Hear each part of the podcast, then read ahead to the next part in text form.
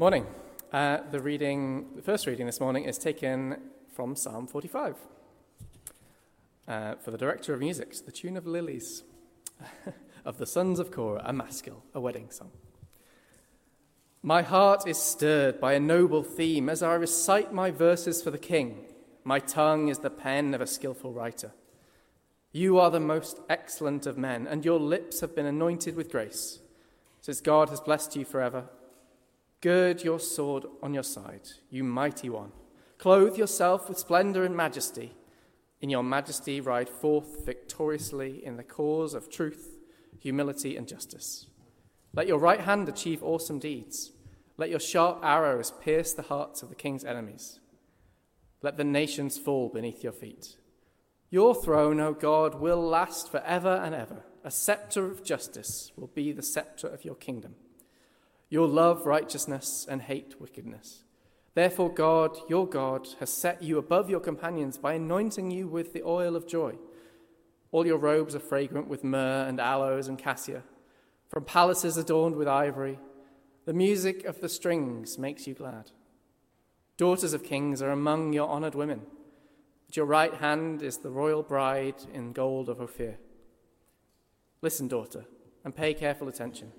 Forget your people and your father's house. Let the king be enthralled by your beauty. Honor him, for he is your Lord.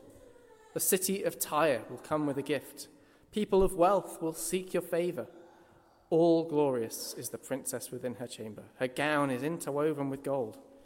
In embroidered garments she is led to the king. Her virgin companions follow her, those brought to be with her. Led in with joy and gladness, they enter the palace of the king.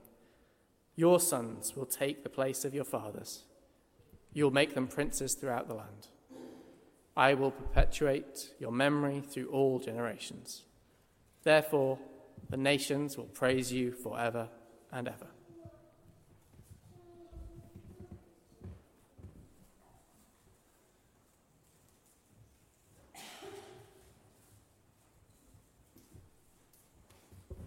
The second reading today is Matthew chapter 2. The Magi visit the Messiah. After Jesus was born in Bethlehem in Judea, during the time of the king Herod, Magi from the east came to Jerusalem and asked, Where is the one who has been born king of the Jews? We saw his star when it rose and have come to worship him. When King Herod heard this, he was disturbed, and all Jerusalem with him. When he had called together all the people's chief priests and teachers of the law, he asked them where the Messiah was to be born. In Bethlehem in Judea, they replied, for that is what the prophet has written. But you, Bethlehem, Bethlehem, in the land of Judah, Judah, are by no means least among the rulers of Judah. For, you, for out of you will come a ruler who will shepherd my people Israel. Then Herod called the Magi secretly and found out from the exact time the star had appeared. He sent them to Bethlehem and said, Go and search carefully for the child.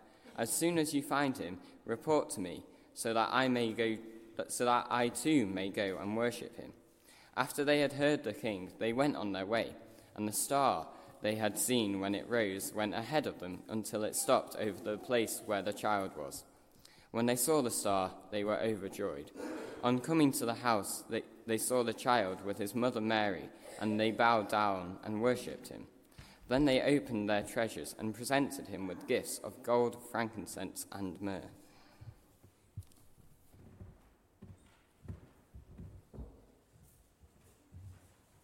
Well, thank you uh, very much uh, to Leo and Peter. So I'm David, uh, as Kate said. if you don't know me, I do a few things around here. Not as many as Kate, but that no one does, to be fair. Um, so um, could we have the slideshow up, Lizzie? Is that okay?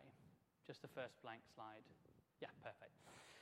Um, so I'm going to apologize in advance. I wrote this slideshow and it looked great on my computer, but uh, sadly, um, on this one, when you're at the back, it's probably a little bit difficult to read. So apologies in advance. You can follow along the psalm uh, in the Bible, or else just take my word for it.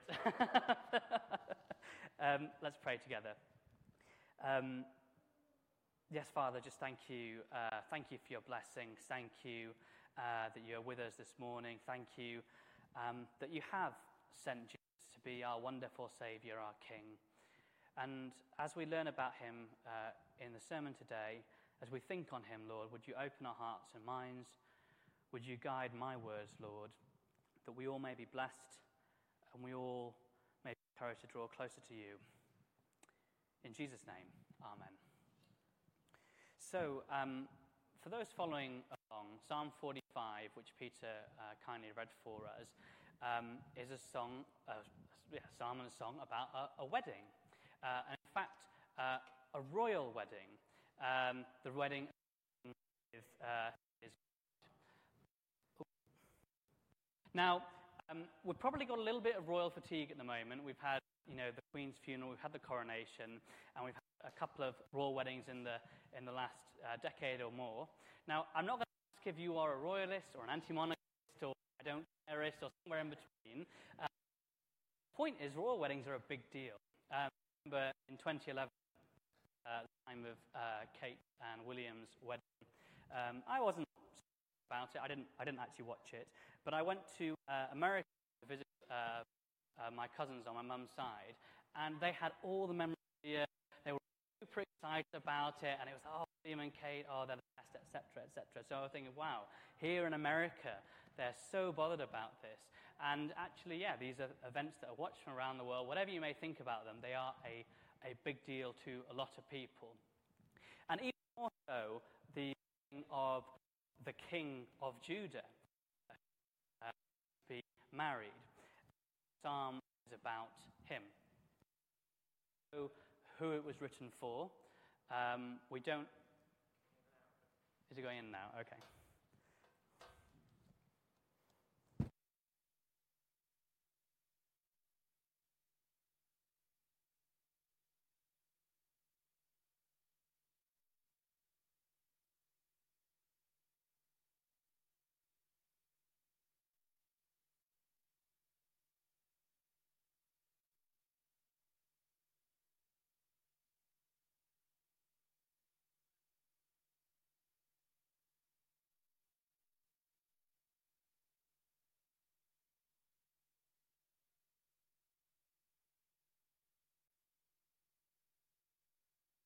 It could have been a lot louder.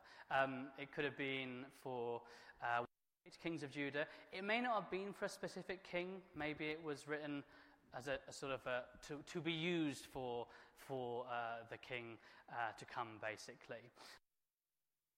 Um, why does this psalm matter to us then? You know, it's a very kind of if of psalm, sort of language. Um, um, so the, the psalmist's heart is stirred with a, with a noble theme to just to, to pen and sing this song about the king and the king's the most excellent of men and victorious, fantastic.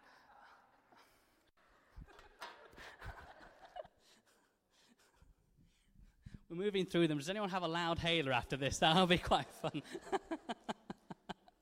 um, so yeah, it's. I mean, um, so what does that mean to us? Um, oh, this great psalm about uh, this king uh, back three thousand years ago or so.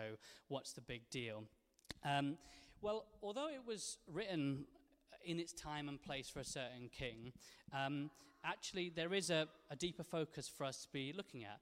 So we shouldn't be looking at it as, oh, well, maybe this is about our king today. Are we seeing this about Charles? Um, you know, you are the most excellent men, Charles. Or maybe Rishi, he's the, uh, the prime minister. You know, ride out in majesty, Rishi, I'm not sure is what the chants on the street are going to be, but, you know. Um, but yes, this actually has a deeper meaning. And there are clues to this in the psalm itself. You might have noticed quite an odd line, actually. Um, after these verses. So it's talking about the king, and then it says, Your throne, O God, will last forever and ever.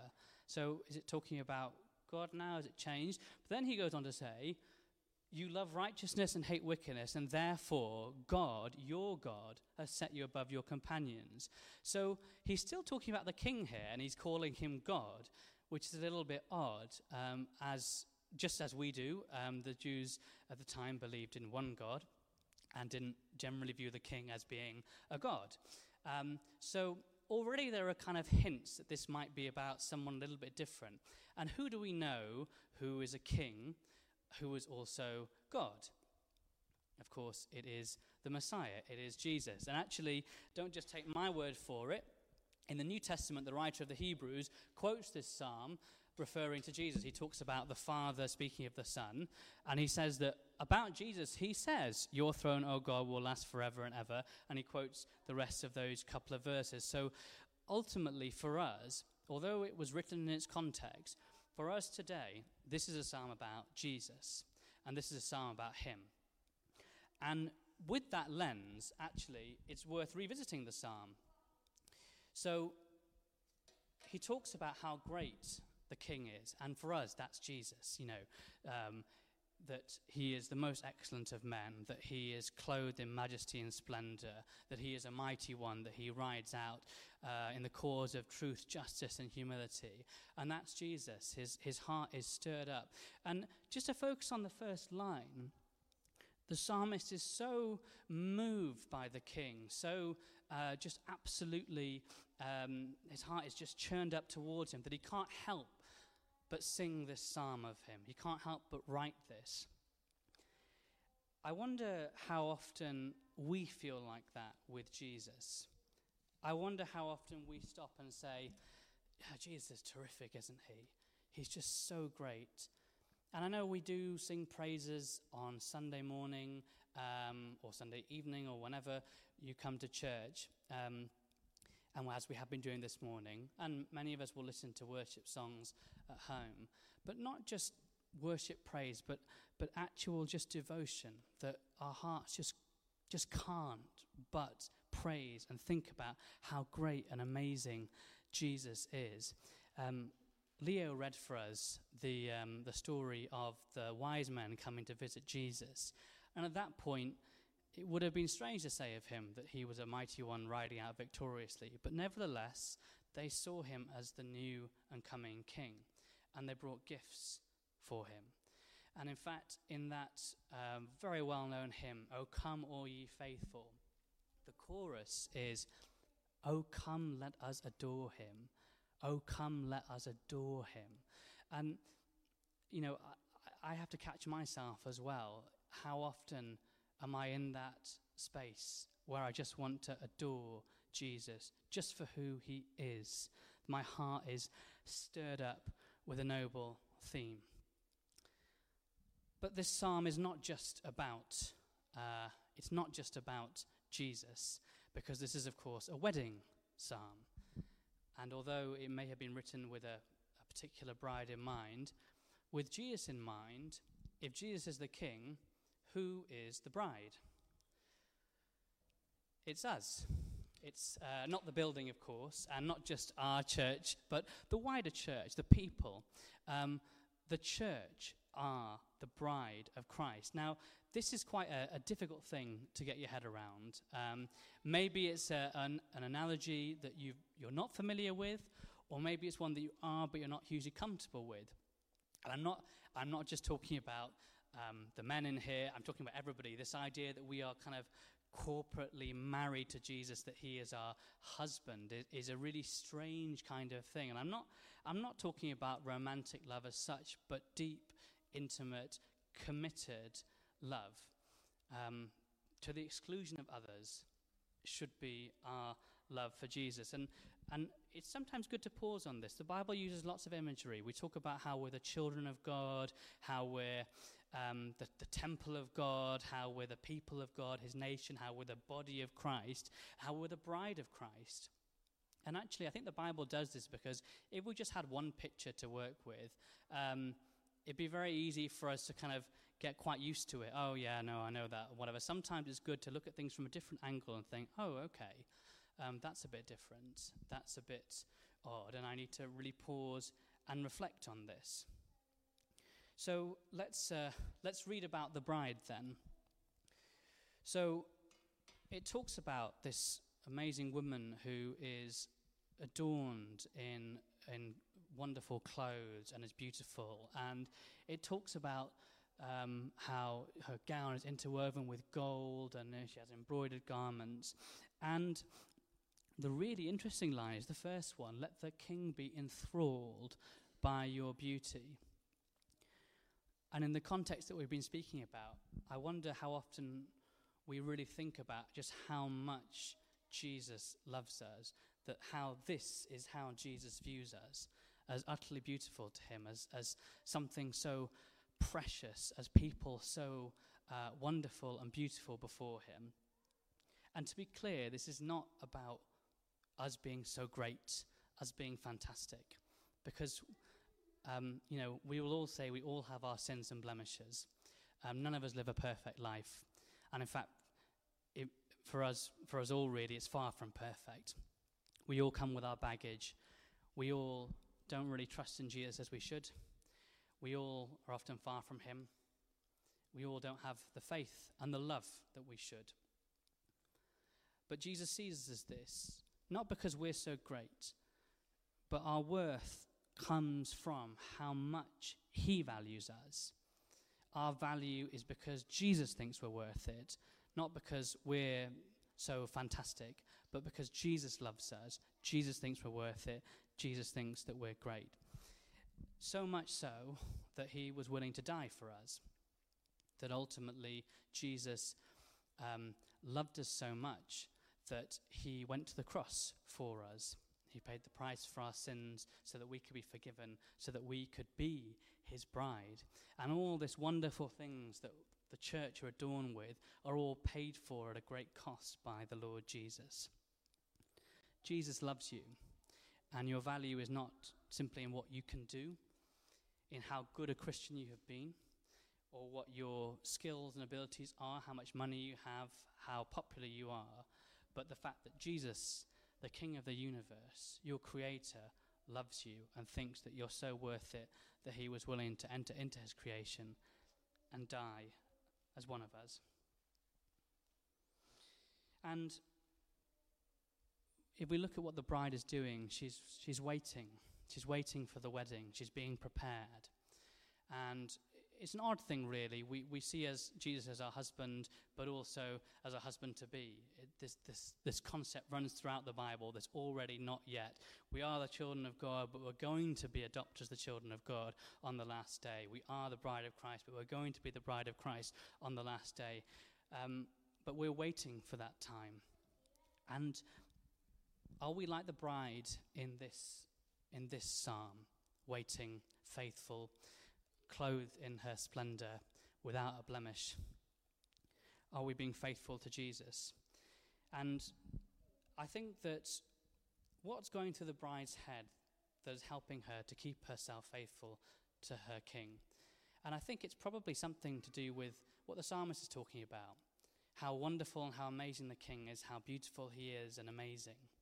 And I think that's true for us as well if we don't see Jesus as being this, this wonderful, great, and, and, and loving Saviour, we don't see him in his majesty, then it's quite difficult for us to keep our focus on him. There are distractions, there are different pleasures, things that we think are, are better, really, um, that we'd rather spend our time doing than actually spending time with him. But if we do see him in that way, or try to see him more like that, the more we are so just amazed at, who he is, the more we'll want to spend time with him, the more we think, you know what, you are worth the wait, Jesus. Um, and indeed, we are waiting for that final day.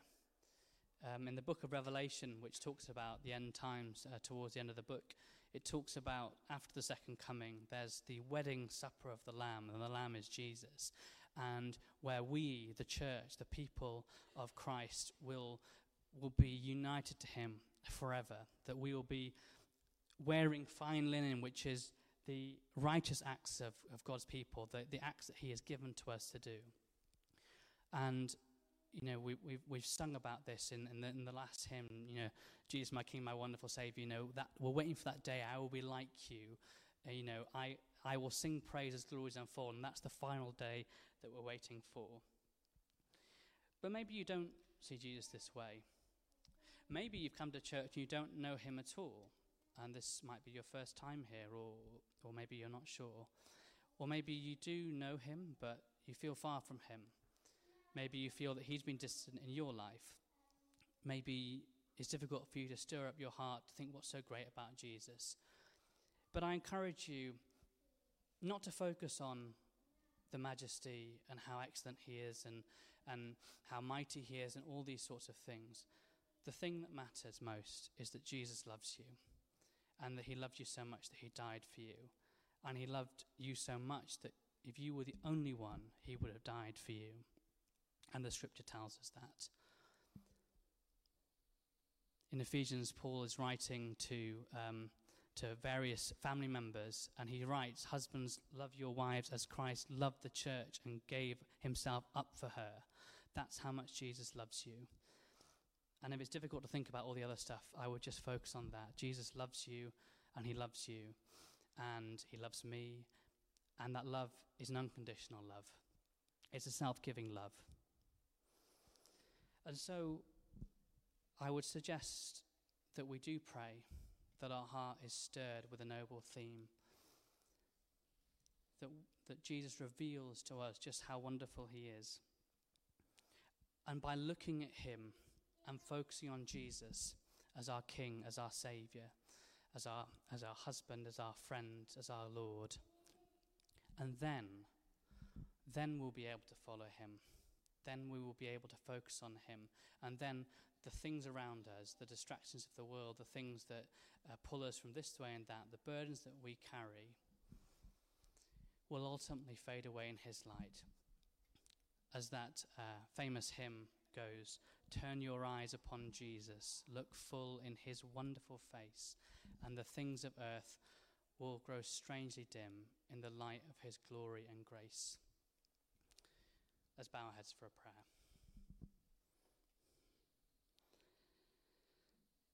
Oh Jesus, we we do not see you as you as you truly deserve to be seen. You are so amazing, Lord, and so often we forget you, so often we put you out of our mind. But thank you, Lord, that as we read the scriptures, as we spend time with you, we will see just how much you love us as we walk out in step with you, Lord, we'll see time and time again that your grace is enough for us, that you catch us when we fall, and you love us, and that you see us as worth it, Lord. No matter what we've done, no matter our background, no matter how faithful we've been to you, Lord, you see us as worth it. You see us as beautiful in your eyes. And so, Lord Jesus, I just pray that you will stir up our hearts to draw closer to you in the coming days in the coming weeks. Set yourself before us, Lord. In your name, Amen. So, we're going to have a couple of songs now um, just to kind of reflect on this theme of, of who Jesus is. Um, the first one is, uh, is one we've sung before. Um, it's um, uh, the song You're, You're, Beautiful. And um, there's lots of kind of um, sort of ooh, ooh, ooh bits and oh, oh, oh bits. And you're welcome to sing along to that. But, but if, um, if you find that difficult or challenging, in those spaces, in that time, just, just sing praise in your heart, in whatever words, or, or just the silence. Just spend that time with Jesus. Um, so if you'd like to stand, we'll have our next couple